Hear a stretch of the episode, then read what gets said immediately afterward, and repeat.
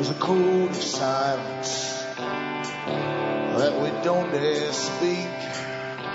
There's a wall between us and a river so deep. We keep pretending that there's nothing wrong. There's a code of silence and it can't go on.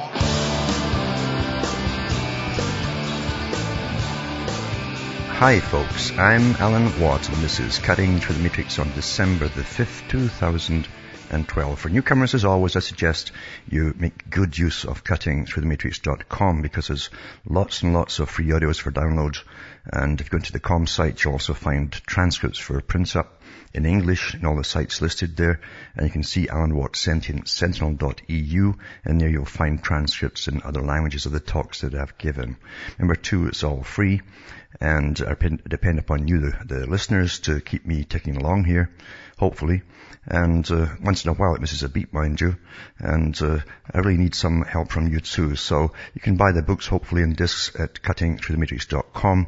And you can also donate. And how to do it from the US to Canada, remember you can still use personal checks or international postal money orders.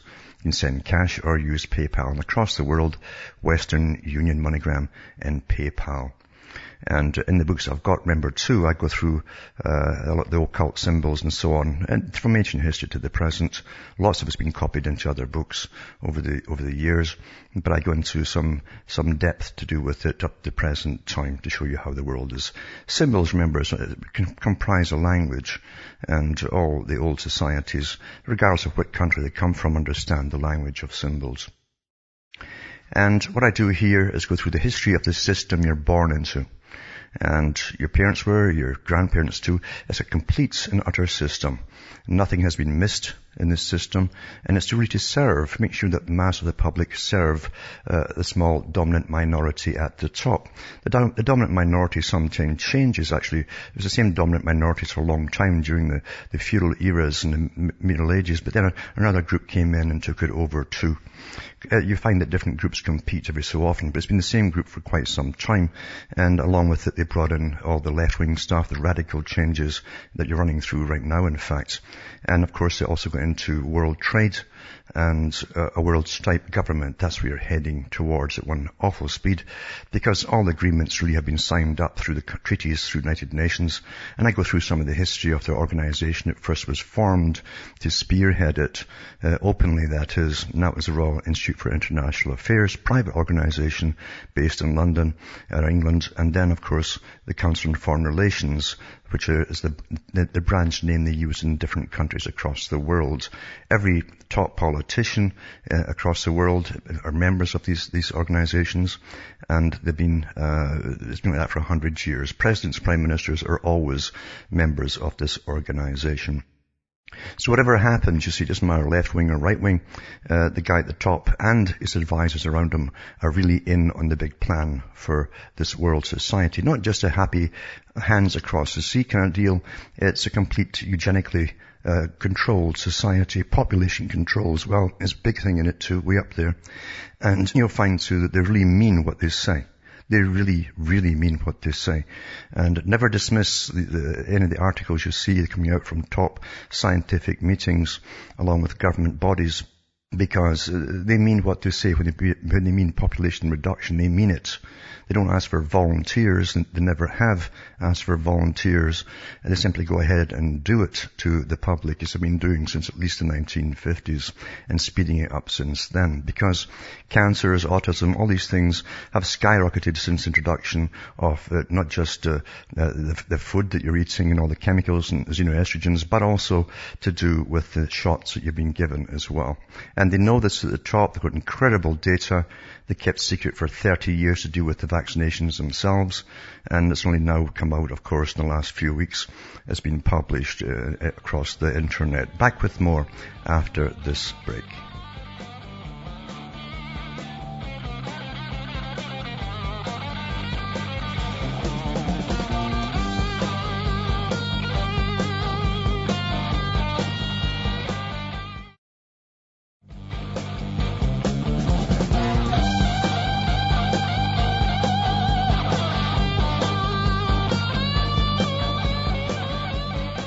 I'm back. We're cutting through the matrix and over quite a lot of years now I've, I've gone into the big system and the nefarious things that go on and often all you get really in the media is simply evidence of what you already suspect, but they never go into the causes of it really, the real causes or, or why. And uh, you, when you find, for instance, when the male, male sperm count is plummeting, it has been for 30 odd years or more, and I mean plummeting because the United Nations is very happily tells us this every year with their stats department.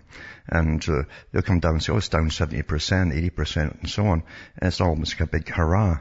And uh, meanwhile, there's no crisis made about it.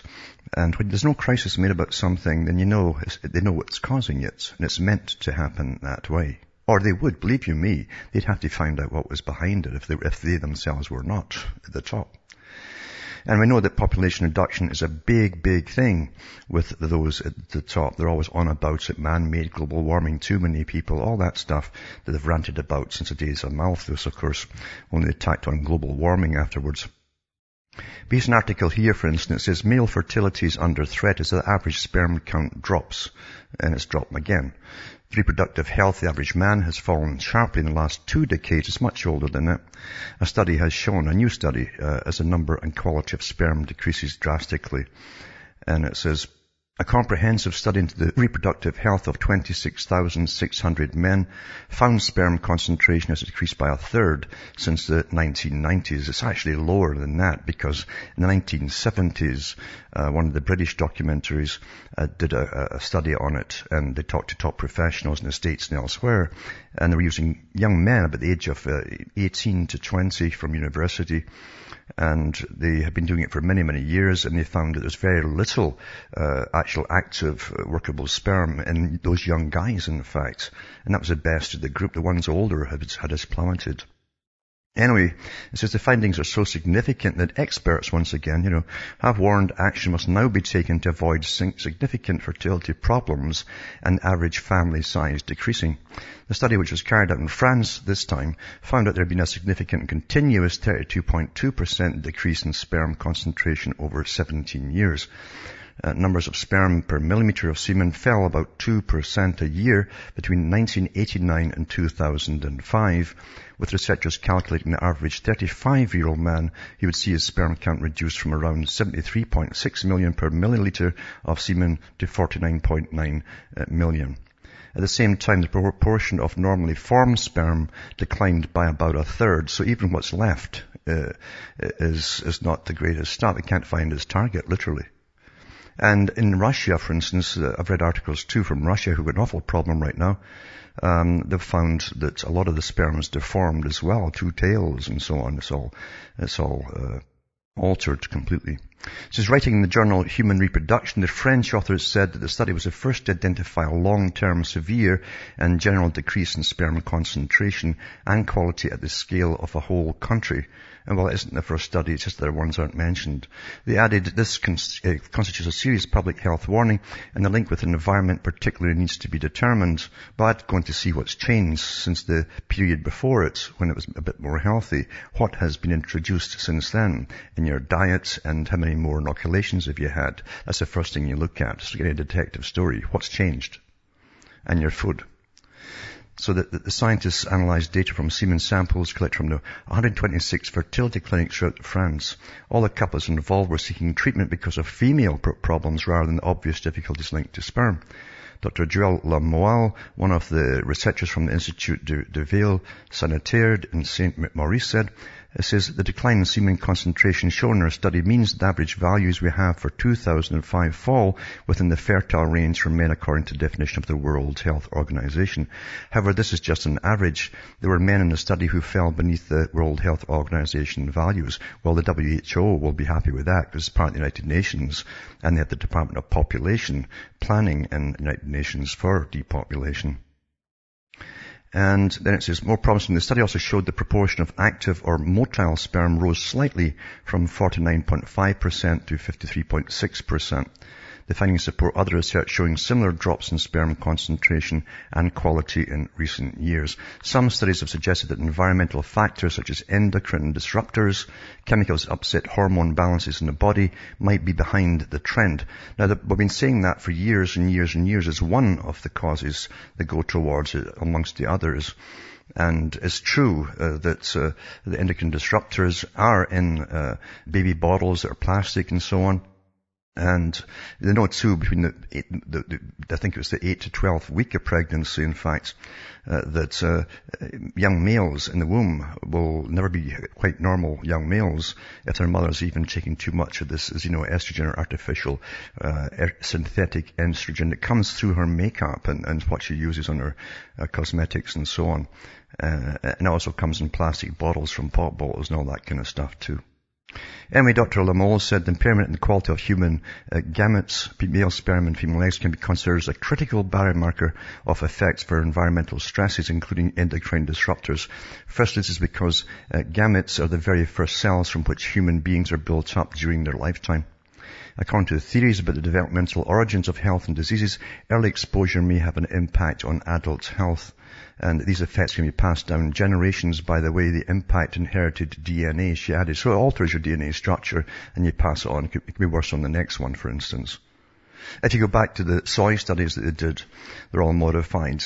Even in animals, they found that it was generally the, the second generation uh, that were on them inherited from the first generation. Uh, they'd have lower sperm counts. In the third generation, they'd be almost sterile, some completely sterile.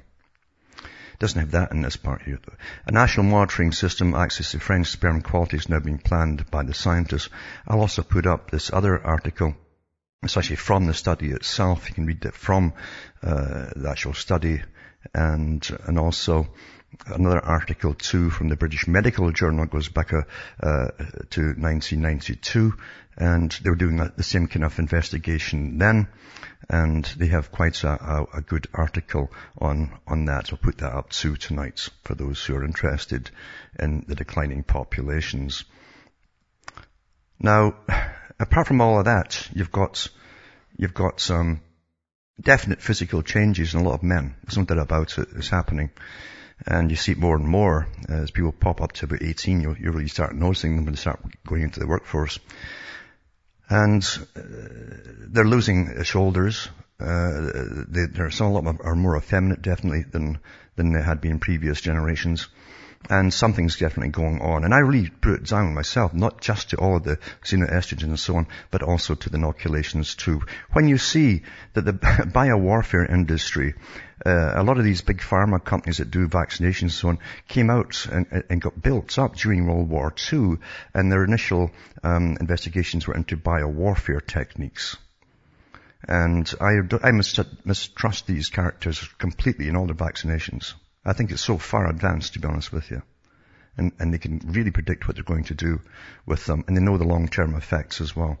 And even second third generations. Anyway, this is an article here. It says, long-term follow-up of transsexual persons undergoing sex reassignment surgery.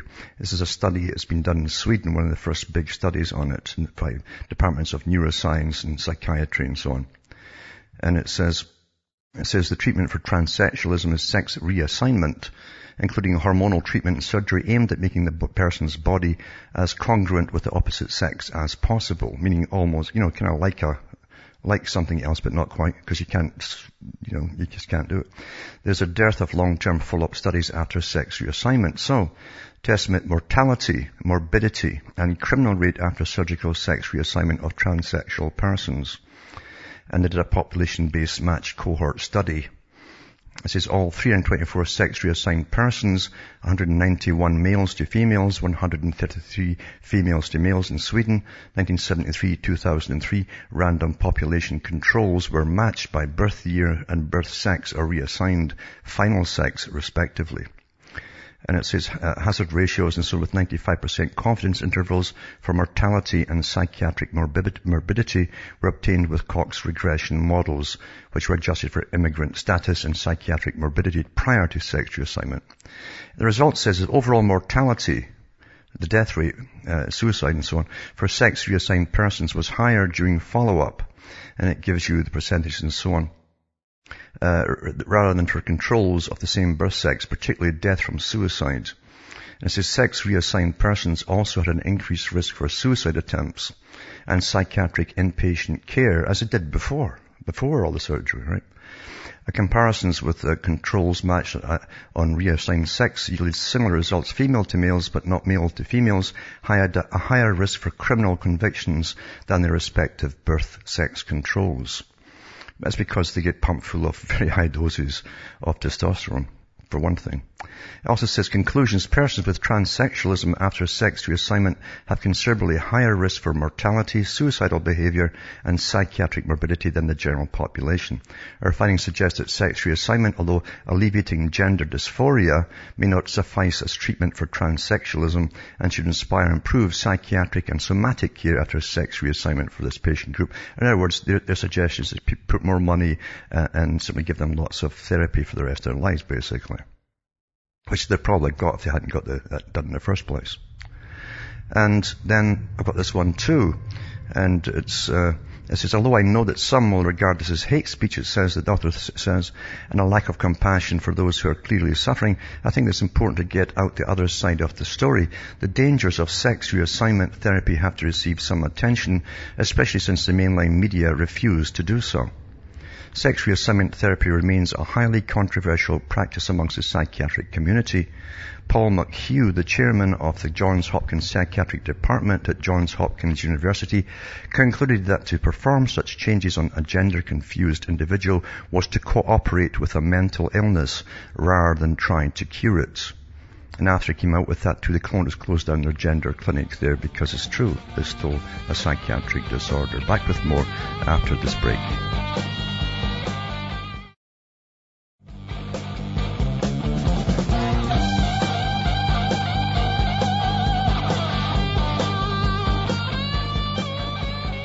Hi folks, I'm back. We're cutting through the matrix and I've talked about this big system.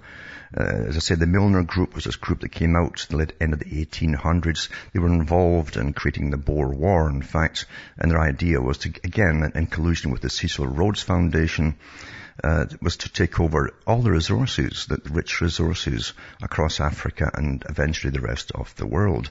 They colluded together. They formed the Royal Institute for International Affairs, still on the go today, private organization.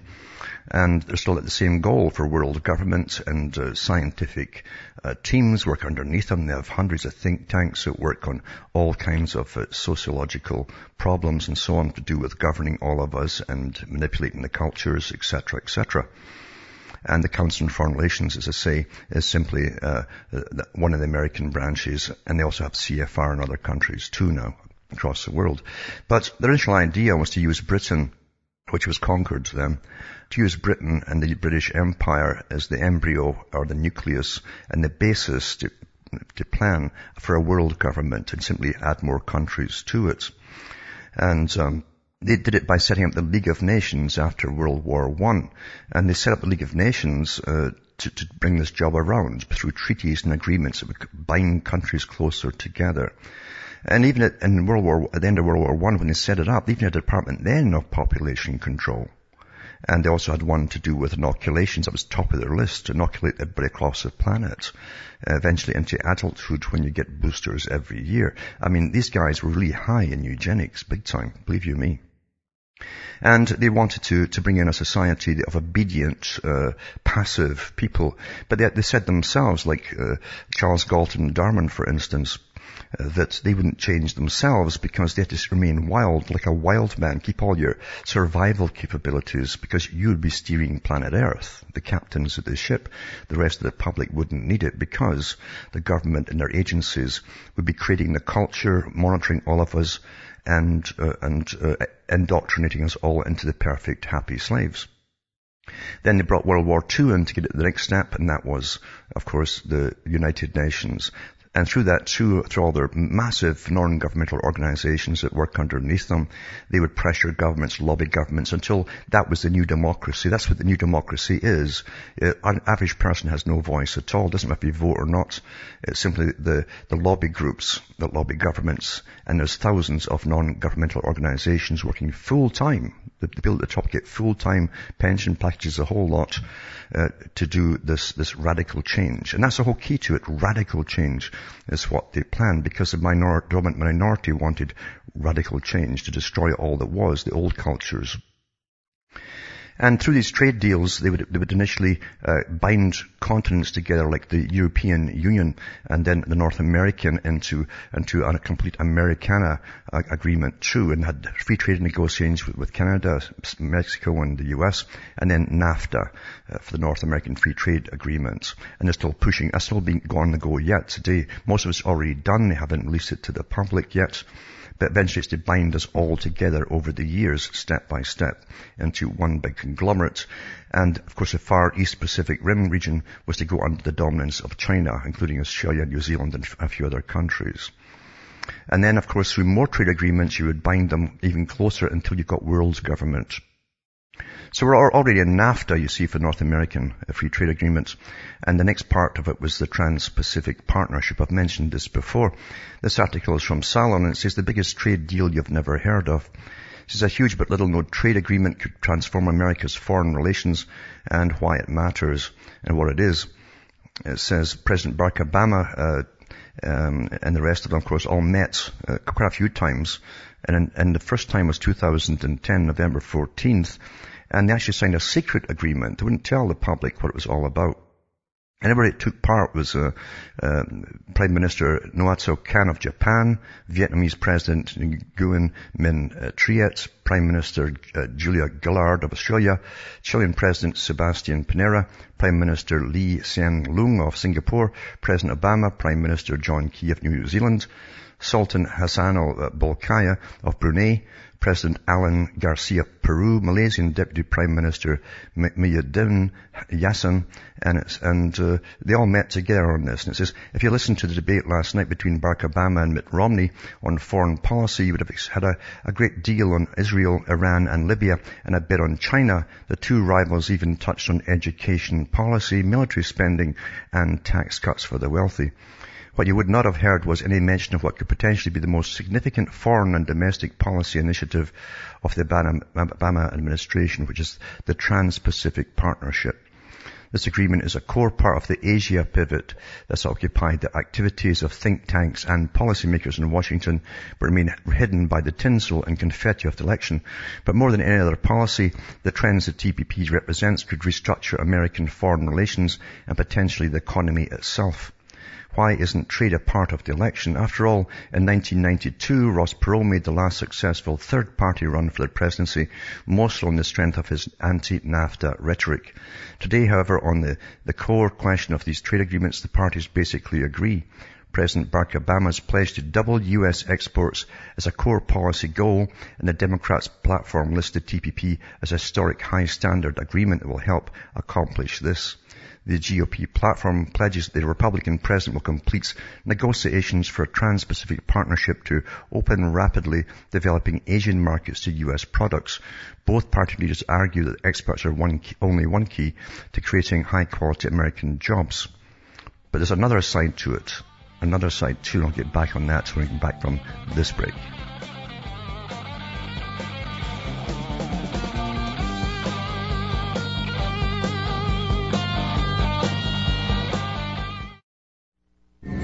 Listening to the Republic Broadcasting Network because you can handle the truth.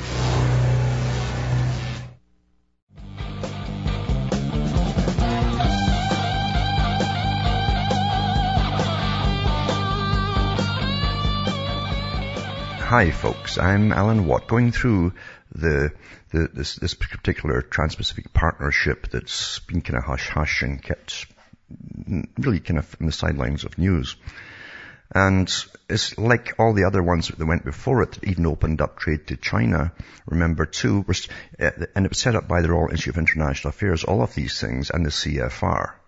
Even the CFR admitted in Canada that they were the ones who drafted up the whole amalgamation thing for the NAFTA organization. They drafted it up and gave it to government.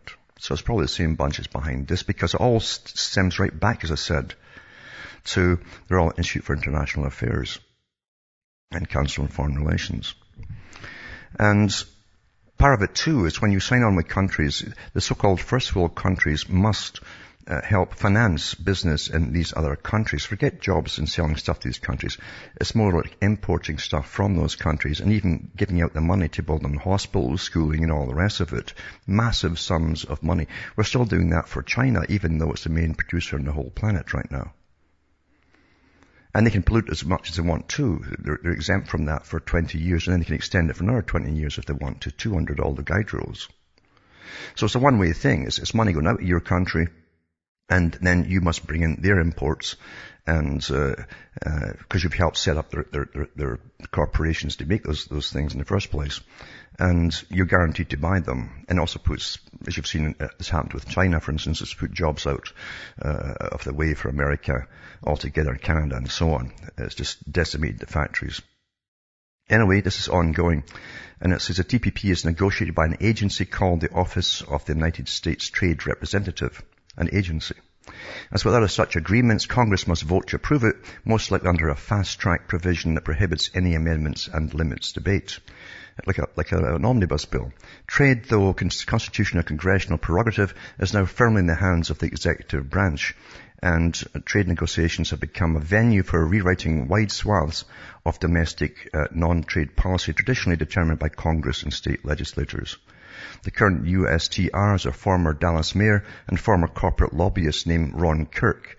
Uh, Michael Froman a deputy assistant to the president and deputy national security advisor for international affairs, is also heavily involved. Froman is a disciple of former Treasury Secretary Robert Rubin, who followed him to Citigroup and headed the Obama administration team in 2008. According to journalist Matt Taibbi, uh, Froman apparently led the hiring of Tim Geithner for the Treasury Secretary role. The philosophy behind these international agreements thus followed the model laid down during the Clinton administration. And it goes back to uh, how the same thing happened when they brought NAFTA through when Bill Clinton was in. But it's, it really, it's, it's mind-boggling when you go into the kind of money it's going to cost and, and what, what the last one, NAFTA, cost. Says NAFTA itself cost over 5 million jobs with 42,000 factories closed. 42,000 factories closed just, just in NAFTA. A modest trade surplus with Mexico was replaced with a large persistent deficit as documented in the selling of free trade, NAFTA, its new investor protection dramatically increased the ability of corporations to outsource entire factories to Mexico, which reduced union bargaining to leverage. The era of wage dec- uh, declines and pension cuts did not begin with NAFTA, but the agreement and a wave of similar pacts that replicated its terms were contributors to the decline of bargaining power of the American worker. And then they brought in, of course, the, the free trade uh, deal with the GATT treaty for China and then again, the rest of the factories just left the country as well. So this is an ongoing part of it, folks, and, and you pay for it all. You subsidize the countries that will, that will send their exports to you. You subsidize them to the hilts for that. That's part of the whole deal. And it goes right back, as I say, to the Royal Institute for International Affairs that came up with the plan. They're still behind it and the massive branch worldwide Council on Foreign Relations. Also for people in Ontario, it's, it's just amazing how they're always broke for everything, of course. But this is quite, quite the scam here, and it's called the Big Ontario Power Plant Question. Uh, will the Liberals ever explain their botched site selection process for, for, for power plants? And I'll put this link up. I won't read it all, but the fact is, it's incredible uh, how they come to decisions where to put our power plants. They don't use ones that are away from cities and towns and all that. No, they, they have to always make them in a new place next to towns. And then, then they cancel the orders and pay like millions and millions of dollars out to the company that they're just cancelled from uh, before they've even started anything. They've done, they've done this twice already with one power station. They've cancelled it twice in two different areas. And, and it's, it's just incredible. One of the can- cancellation costs was $140 million for nothing. This is what your government does with your money. Another one was $200 million. It's just astonishing. And they still haven't built anything anywhere. How can you, how can you make these deals? Is it written in the deal that it was cancelled, you've got to pay them $200 million? I mean, how do they work this kind of thing? It's just, just astonishing to me.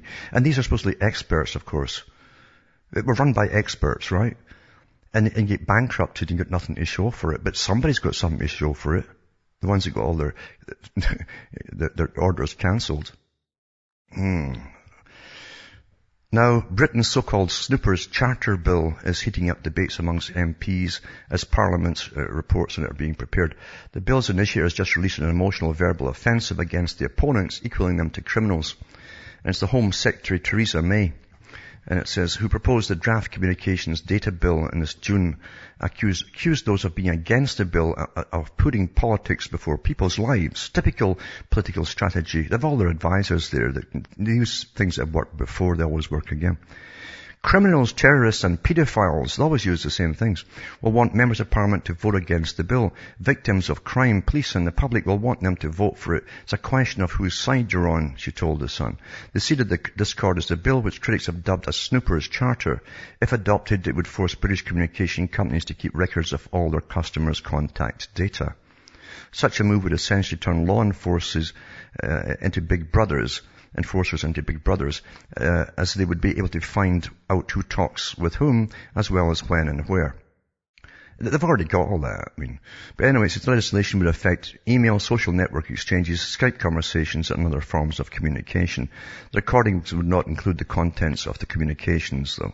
The bill would also allow analysis of internet traffic and the breaking of encrypted communications for those companies operating outside of British jurisdiction or those that do not cooperate with the government. Uh, while proponents of the bill say it's necessary to allow police to cope with new communication technologies, critics see it as a threat to privacy and a waste of money, as the program would cost an estimated $2.9 billion over a decade. Uh, May argued it's not snooping. It's not snooping, she says. No, she's going to re- reclassify. It's absolutely not government wanting to read everybody's emails. We will not be looking at every web page everybody has looked at. No, you will though, because uh, you've got stores of them going back for years, and if you have to, you will. As for now, police and intelligence service can get access to information about mobile phone use, whereas there's no policy on internet data access. It can only be retained by providers.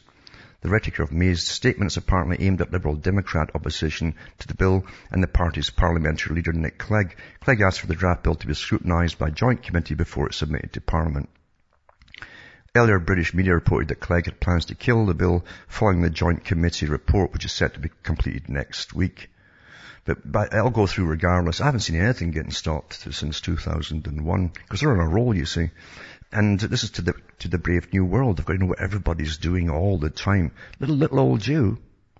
Tonight I'll even put up, uh, uh, it's a good, uh, little talk on video, uh, and, uh, by a, ex-NSA whistleblower, a guy who worked all his life in NSA, who said there is no privacy. They, they keep everything in bulk. Every, everything completes as well. Not just who you're emailing to, but everything's complete.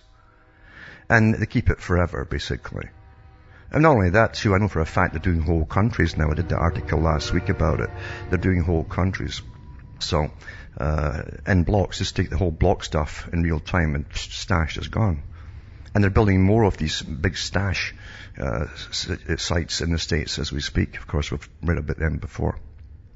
Also, in this great time of, you know, experts and technologies as all the Frankensteins get together, the psychopaths, and they're paid by incredible money, mainly on warfare department uh, tasks and so on, but they're also putting up a, a, a biolab in, at Boston University, four, fourth level too, awaits risk assessment decision after Boston Medical Center exercised its right to regain its investment in the National Emerging Infectious Diseases Laboratory from Boston University. Operations continue to run normally as the biolab awaits a risk assessment decision from the National Institutes of Health to be issued before the end of 2012. The lab will not become fully operational. Risk uh, assessment reports have been approved and the lab certified. We believe the process has been very thorough and blah, blah. The construction of the biolab was completed in 2009 and there's been a great deal of controversy over the risk it presents to the community since its goal is to study dangerous and an infection level 4 pathogens. If it receives approval to do so, the biolab will study SARS, anthrax, Ebola, pneumonic, pneumonic plague, and the 1918 H1N1 influenza. Which they have the live uh, ones now because I've done the articles years ago on the radio where they actually sent teams out uh, to uh, to across the world. One group sent them to, off to Norway. Some Norwegians came over to the north of Canada and they actually dug up some corpses in the north of Canada uh, that still had the virus frozen inside the corpses. And so they have that live killer. And of course, all the warfare departments were funding it because they want to get their hands on it and everything else. Because you can do an awful lot with that down the road if they have to you know, if, if, you know, if we're not infertile enough, as I say. And it was to bring us down to a very small population, remember, to all the top experts. And now, for those who have studied totalitarian societies, you'll understand the propaganda in the following article because this is uh, from the European Parliament. Now, the European Parliament has, uh, as, as mandate, it was set up to take over the countries, d- destroy sovereignty altogether. And of course Van Rompuy at the top has even said that himself. He says it's the end of the nation state, yada, yada, yada. And they want to completely amalgamate them all as little uh, provinces, you might say, of this superstate, the EU Parliament. That means nothing to anybody, except the guys who are getting the big fat paychecks like Rompuy. And the, the, the indoctrination processes for the children is incredible. I mean, you always go for the children. The Soviets did it. then they went into the Young Communist League. Uh, you had the Hitler Youth in Germany. Uh, all totalitarian systems go, grab the youth, you see. So this article here is about making a film about the impact of the European Parliament could mean prizes, says Elizabeth Bowie. It says the Scottish Education, European Educational Trust has launched a competition, Our Europe, for secondary schools. Funded by the European Parliament and supported by Radio Lingua, it offers the opportunity to win an iPad for the winner's school and a trip to Brussels but they can meet all these stuffed shirts, you know. Teams are made up of four pupils, two from S3 and two from S6, combine modern languages, modern studies and media, ICT. They're required to create a short film to raise awareness of the positive impact of the European Parliament on the lives of young people in the EU. Now, in other words, they're getting told to make it positive, not realistic. You see, whenever you get that nonsense, you're in a totalitarian system with massive propaganda aimed at the young. Right?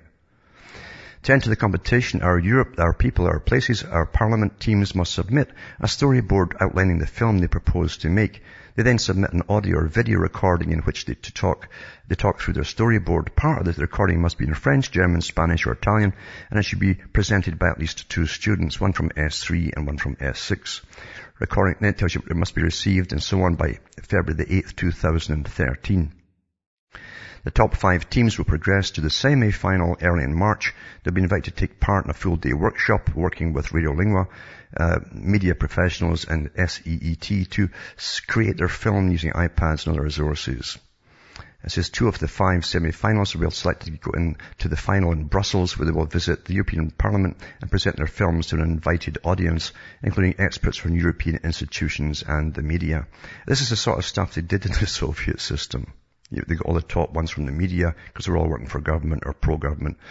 And, um, and all you heard was the wonders of Lenin. You know, all had to be, everything that happened right up to the wall fell had to be going back to Lenin, how much of a genius he was and all that kind of stuff. And it says the audience's vote will decide later the, the winner. So this is standard massive propaganda, propaganda when you can't give an honest appraisal or give us your opinions. You make them all your opinions. No, it's going to be positive pro-European Parliament, something that nobody votes for, nobody wanted in the first place. But again, that was a plan, as I say, from the Cecil Rhodes Milner into the Royal Institute of International Affairs, and it's still on the go today for those who don't quite get it. Now, this article two is about carbon permits, you see. Carbon permits. What a great boon for the con men like Rothschild who dreamed this whole thing up. Because it goes through his bank, you see, the private bank in Switzerland. The price of the EU carbon permits hit record lows today after the European Commission admitted that plans to backload 900 million tons of allowances will not be agreed by the end of 2012. I mean, you actually think they had 900 million tons or something, right? These are the permits they're talking about. They have this abstract thing of 900 million tons of, you know, that stuff that's maybe in there. At a meeting of the Climate Change Conf- uh, Committee, CCC it's called, that's what you should call low communism, CCC. On 13 December, member states will be asked to give their formal positions on the plans, but they will not be asked to vote on them, the commissioner said last night. So you can sell anything these days if you've got a good lobby group uh, and lots of financing to back you up and you can give a good storyline to the public, a good scary, scary story. And yeah, you can sell anything at all today. And also put up, uh, 4,250% increase in fetal deaths reported to VAERS after the flu shot was given to pregnant women.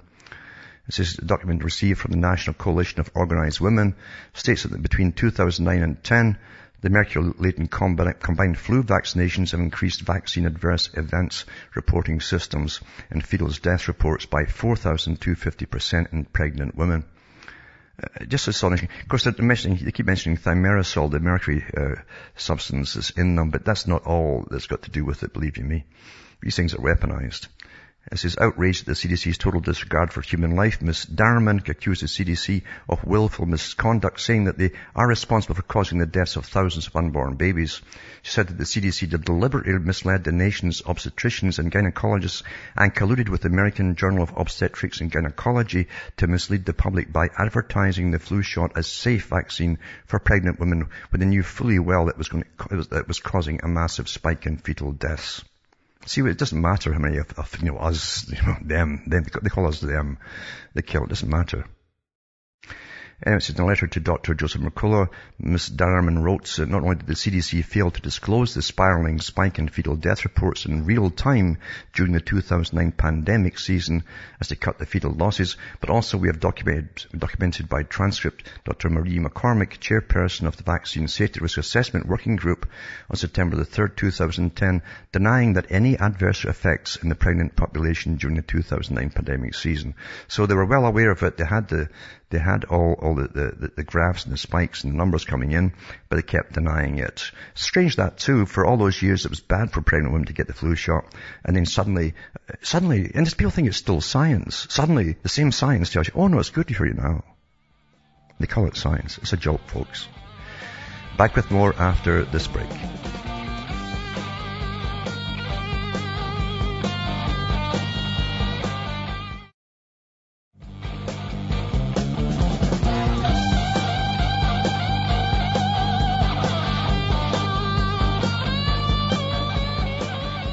Hi folks, I'm back. We're cutting through the matrix and there's a caller there, Jolie from North Carolina, if it's still on the line.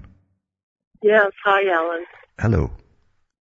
You know, I've been listening to you probably close to a year after wasting so many years listening to Patriot Radio and being spun off in all kinds of directions and and I really appreciate everything that you do. You just tell the facts without putting in all these emotional triggers um, to get people to spin off. But uh, I was planning on calling in tonight before you even started your program because of the state of articles I've seen on the internet tonight uh, regarding the sperm count dropping. Yeah. Um, you know, Drudge Report, The Guardian, The Telegraph, Indian Express, even Prison Planet, all quoted that same experts, you know, that talk about the World Health Organization normal Mm-hmm. What nobody mentioned, and I want to comment on this, in any of those articles, is that the World Health Organization normal has dropped from 60 million per, per milliliter to 40 million to 20 million, now down to 15. And it That's all right. ties into what you've been saying, a new normal. That's a new normal. And they've done the same with many other things too, of course uh, the World Health Organization. They know what's behind it because they're partly behind it too. And there was a, a Horizon, a Horizon documentary you have to get a hold of from 1972, I think it was. And uh, they go through it then. It's the first study that was done in England and then went over to the US and talked to uh, a woman who was the so-called expert at the time who took young male students every year for about 20 years some from the 50s, and she said from the 70s onwards it plummeted. She said some of the young men, the average young men at 18 to 20 only had 23% volatile sperm, or working sperm, mobile sperm. You're talking about um, the disappearing male? Uh, that's even before that. That was long before that was even done. This was a Horizon documentary, and I'll try and find a link to it for you. But uh, this was in the 1970s. It was the first program they ever did on it. And at that time, by the 70s, the average male uh, in the US was down at 223% at working sperm. Wow, and I mean, would, would this tie in at all? I mean, we know it ties in with eugenics and depopulation, but I was just thinking about transhumanism. I mean, if they disrupt the very chemical that makes, you know, a male a male in seven weeks of pregnancy, they're they're actually engineering the population and disarming the, the, the one element that could actually defend against this agenda. Well, uh, one of the guys who worked on this for years uh, was Charles Galton Darwin. You got to read his book, The Next Million Years. He worked with all these top government agencies. He was a physicist himself, worked on the Manhattan Project, but he said that we can uh, make the, the male more docile so they will not fight this world agenda. Uh, it says by using hormone alteration, he said, techniques. And he says, I put, put it in their food, we can inject it into them, he said. There's many ways we can get it into their bodies, and then it'll leave a passive male population that will not stand up for and fight. Yeah. Well, I'm beyond shock and awe. I'm in the stage of being very angry, and I'm an older person, so I can see how males have changed. I'm, I'm in my 50s. How yeah. men have changed in, in the past 20 years even. Sure, absolutely. Yeah. It's incredible to me, but I didn't know until I started listening to you and, and, and having all this put together that it's, you know, a combination of the water, the food, the chemtrail, all yep. of that. Um, it's an assault. It's a, it's a full-scale war, actually, yep. Full-scale war. And again, through injections and everything else, they know what they're doing to us all. They're bioengineering the people. Yeah. Thanks for calling. From Hamish myself from Ontario, Canada, it's good night, may your God or your gods go with you.